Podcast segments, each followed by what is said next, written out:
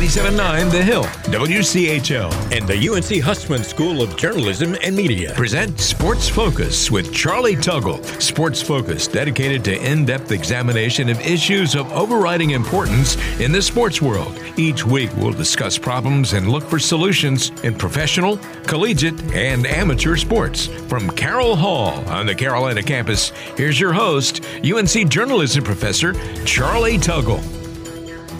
Welcome to Sports Focus. The topic today the gradual return of sports following a two month hiatus because of the coronavirus. Our guest, Grace Raynor, a writer for The Athletic and a UNC alum. So, Grace, May 20th, the NCAA Council approves football and basketball to come back on campus for voluntary team activities. What type of voluntary team activities? Yeah, I mean, I think that these are going to kind of look like the voluntary workouts that we see in the summertime as, as teams are getting ready to ease back into that strength and conditioning program in June, obviously before the, the season starts and they go into that fall camp period in August. So um, this is definitely a step towards, you know, maybe we're looking at trying to return to a little sense of normalcy. I, I, still think there's a ton of questions that, that college football and college sports need to answer, um, but they are allowed to have these voluntary workouts starting June 1st. And then I believe there's also a waiver that's going to allow them to have eight hours of virtual activities a week continuing through June 30th as well. Right. So there is a big caveat here, a big if uh, there are a lot of questions to answer, as you said, and we'll get into that in a second. But the big caveat is if conferences and states allow it, because not every different states are taking different approaches. Different conferences are taking different approaches. For sure, yeah. I mean, I think that there's, uh, if you, I think the ACC is a, is a really good example of that. I mean, this is a conference, as you know, that that covers a lot of a lot of the South. But you've got Syracuse up in New York. You have BC up in Massachusetts. I mean, the ACC is really stretching the entire East Coast. And, and, as as you know, you know New York's guidelines are not the same as South Carolina's, which are not the same as Florida's. So I do think that um, it, it's a really interesting kind of what do you do? I mean, how do you handle all these different states, and where do we go from here? As you said. All right, so none of this happens in a vacuum. Uh, when things close down, it was kind of a domino effect, and I think we're starting to see the the reverse domino effect. Uh, so uh, let's look at pro sports just for a second to kind of lay the groundwork. So NASCAR opens back up uh, the previous weekend, 6.32 million viewers. I mean, you know, uh, that's 38% higher than the race just before the shutdown. The Skins game on NBC, 2.35 million viewers. UFC on ESPN, four hour event, and still average 1.15 million for all of those four hours, 1.5 during the during the prime hour. So people are hungry for sports. For sure. I mean, I think that people are watching anything and everything they can get in the in the form of live sports, whether it be cornhole, whether it be, you know, really any sort of programming that that we can get our hands on. I mean, obviously sports is just a, a huge part of society and I think that that's part of the reason why The Last Dance, the Michael Jordan documentary, obviously obviously it wasn't live sports, but it was a, a, sporting event that, that kind of gave us a, a, release from society and that's what sports do is their distraction and they make us happy so yeah the, the demand certainly seems there and it seems like people are are craving athletics more than ever right now. Yeah, this past weekend I binge watched The Last Dance. So uh, ESPN made it possible to watch all 10 yeah, episodes. I, I didn't awesome, sit there for all 10, but I saw a good portion of uh, what's that 10 hours worth of programming mm-hmm. i saw a mm-hmm. good good portion of that so uh, i'm an example of people who just want to see sports who want to get back to some degree of normalcy uh, it won't be you know even the sports that i mentioned the Darlington race. No fans in the stands.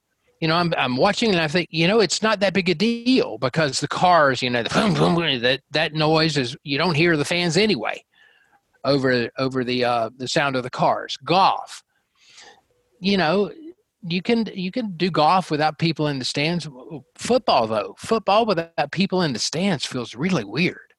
It does feel really weird, especially these stadiums are so massive. I mean, I cover Clemson on a full time in, in, in Clemson Stadium, which is you know not not the biggest in in in the South by any stretch. It still holds you know eight, more than eighty thousand people. You've got a stadium like Alabama that holds more than hundred thousand people. So yeah, football is just seeing seeing a football stadium without fans is something that I haven't really been able to visualize what that might feel like or what that might look like because we're not there yet.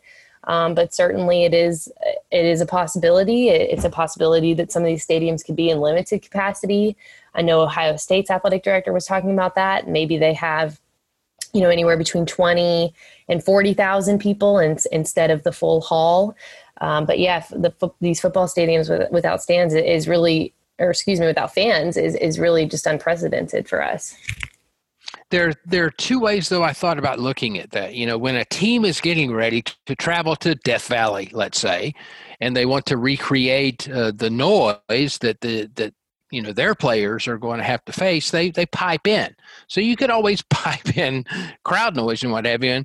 And the, from a financial standpoint fans in the stands is not the big driver it's television money so could you do it well sure you could i mean it wouldn't be ideal but it, it could work for sure yeah it's certainly not ideal but yeah you're right the the tv distribution and the money that these schools are getting from networks I mean, you think about it too. If you have no fans in the, in the stands, that means you know your your TV ratings are going to be multiplied. Eh, who knows how much higher than they usually are? You know, even for the teams that are playing in in prime time and, and are used to these huge TV ratings. I mean, imagine if you put Alabama LSU on primetime television with no fans; those ratings are are going to be extremely high. So, yeah, I mean, I think I think on average these schools are getting about 25% i believe of their revenue from tickets so like you said it's it's not as big as some of the other things but i, don't know i think this these are all questions and, that that ads are answering every day that network executives um, you know even coaches to a certain extent are in, involved in all of this to just kind of see okay how, how might this work sports focus we'll be right back You're listening to Sports Focus with Charlie Tuggle. And now back to the show. Welcome back to Sports Focus. We're talking about the restart of sports in the country, maybe even on college campuses. And we're talking with Grace Raynor, who writes for The Athletic. So, Grace, uh, right now, the council, NCAA Council, has said football and men's and women's basketball. We'll get into why men's and women's basketball in a minute. Football, though, is the big driver. Without football, you basically don't have an athletics program. So for everything else to fly, you're probably going to have to do something with football. But the word is that other sports could follow eh, shortly. Other fall sports could follow in terms of okay, now you're allowed back on campus. You're allowed to start getting ready for uh, for sports. Yeah, I mean, I think that this is all just every single day. It's been, you know, something. It's it's been new scenarios that, that these teams and these and the NCAA needs to look at and kind of who can come back, how many people can come back, what sports do we want to come have back.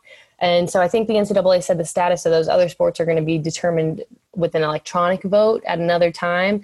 Um, but you're right. I mean, football is the the heart and soul of an athletic department's finances. I mean, we've seen athletic departments have to slash other sports in the middle of this pandemic. I know Furman just slashed its baseball and lacrosse team the other day. I mean, if, if you're if you don't have football money coming in, especially at some of these mid-major schools, some of these smaller schools, um, it, it's extremely difficult to stay afloat financially. Now there are some uh, some provisions that are in place here, and uh, the USA Today article I thought was re- especially useful in terms of laying out some of the particulars, uh, because you know the devil is in the details. So because there might not be fans in the stands, that uh, the NCAA rule of minimum attendance, they've waived that. Uh, you know, you're not going to have that problem at Clemson or even at Carolina or or Duke or some of these other schools, but uh, some of the mid majors, some of the smaller schools, they had to make sure they had a minimum of 15,000 uh, actual or paid uh, in the stands. And, and so now, how can you expect that when you're saying, no, don't have people in the stands? So they've waived that rule. Yeah, I mean, there's just a lot of moving parts to, to all of this. Like you said, a school like Clemson or a school like North Carolina, you're right. I mean, uh, basically, I think any Power Five school is not going to have a problem navigating the, the, the the finances of, or I shouldn't say is not going to have a problem, but is is probably going to be okay navigating the finances of it. But yeah, these smaller schools they rely on getting their money from the experience, from you know boosters, ticket sales, all, all that good stuff. They're, they they don't have the TV money that a lot of these huge schools do. I mean, it's just there's a ton of moving parts every single day. One other moving part is typically schools are required to play a certain percentage of games against D1 opponents or again in football against FBS opponents. That's being waived. So that opens it up to, I think, a, a real possibility of a regional approach to the return of football and maybe maybe other fall sports, maybe all sports uh, for the coming year or so. Can you see a situation in which Carolina plays State and Duke and App and Western and uh, uh, ECU, uh, and it's very much a regional sort of uh, schedule for the coming season. Yeah, I know a lot of people have kind of talked about that and have talked about you know swapping non-conference opponents for more regional things. I mean, I, I from the Clemson side, I will say what I know about Clemson and, and, Clemson's schedule, who they travel to Notre Dame, you know, which is obviously not regional, they have not made any changes to their schedule right now. Um, they're they're kind of looking at it in terms of okay, it's still May, we still have you know three months until football season starts. We don't really know where this thing is going. There's just uh, too many moving parts right now. Um, but Clemson, I know, has not made any accommodations to its schedule, but I think it's an interesting question. I mean, do you, like you said, do you swap out some of these long road trips that are going to require planes and, you know, multiple nights in hotel rooms and all that, all that kind of stuff for, you know, hey, you know, you could hop on a bus and, and play a team locally. So, I don't know. I think it, I think it's an interesting question that right now we just don't know the answer to. I mean, you look at Clemson's non-conference schedule, and three out of the four of them are already going to be played at Clemson. The only one that they're not playing at home is that Notre Dame game. So right now, I don't get the sense that that schedules are being tinkered with, but we're kind of in unprecedented times. So I don't know that I would be completely stunned if it was at least a conversation.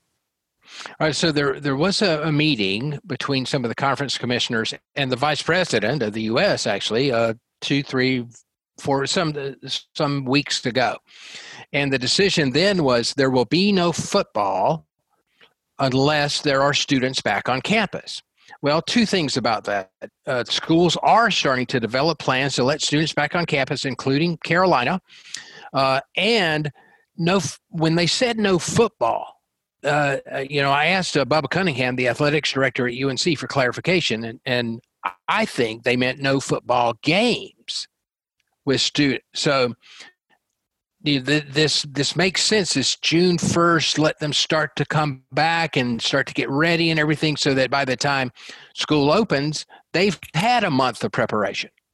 Yeah, I mean, I think that that is that's kind of where we are with this right now, right? Is yeah, I mean, first of all, there's a lot of things at play here, and I think the biggest thing is I don't know how the NCAA and these conferences would recover if students were not allowed on campus, but these unpaid football players were. You know, I think that that's just that's just something that you can't come back from, and and I understand completely why you know it, the the optics of saying, hey, a lot of these unpaid football players, it's safe enough for them to come back and to play for our university and to make us a ton of money, but it's not safe enough for their fellow classmates to come back.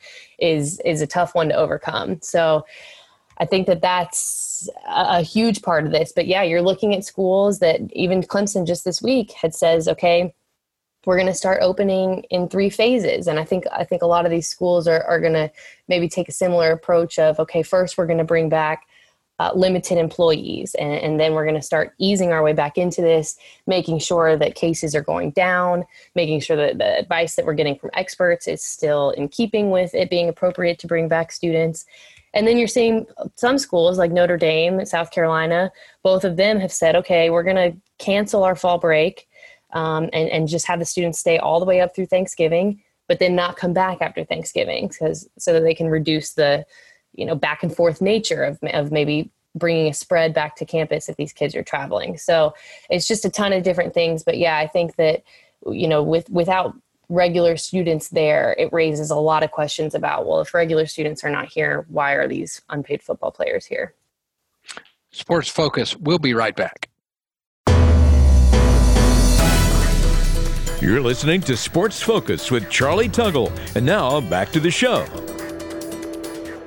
Welcome back to Sports Focus. We're talking with athletic writer Grace Raynor, uh, a UNC alum, and we're talking about the potential, uh, likely it looks like, return of, of college sports. Grace, a couple of other caveats uh, down in the details, and these aren't all, they haven't figured out all the details, but they have figured out some. So schools have been historically required to spend a certain percentage on scholarships they've waived that now for three years. So this is this is having a long term effect on that.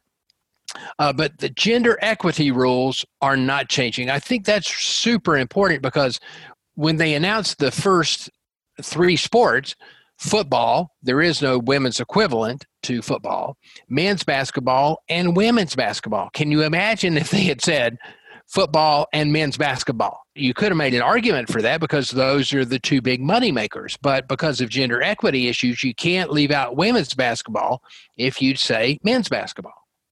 Yeah, I think that's an important piece of that. And and you know, look, a lot of things have changed with all of this and, and the parameters that the NCAA has set forth. But yeah, they were very clear in this release on May 20th. Gender equity requirements and rules governing non-renewal cancellation of aid remain in effect. All right, and uh, testing, right? There, there's going to have to be some kind of testing. One thing that's occurred to me, and I, I would assume it's occurred to other people, football. A lot of players are now having those plexiglass face shields anyway. Well, hey, why not have all of them do that?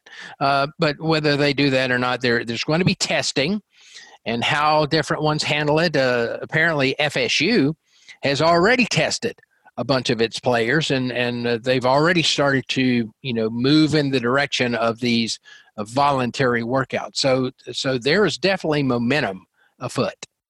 For sure, yeah. I think testing is going to be a really important part of this. I mean, if you, I, am you can't. It's it's hard to imagine what this would look like if we know we're playing football games and, and one player tests positive. I mean, this this disease is so contagious, and you know that would just be really devastating. So I think testing is going to be a, a, large part of it. I know that Clemson, as they are bringing back their campus and they're kind of reopening, they're looking at temperature scans, they're looking at masks, they're looking at you know places on campus for these kids to um, quarantine if they need to. They're looking at contracting spaces off campus if if someone gets infected. I mean, there's just so many different things that are going into this. But yeah, I think testing is going to be at the heart and soul of this. If if, if we are going to play football, if we are going to play sports, um, testing I think is going to have to be at, at, the center of, of making sure this is still safe.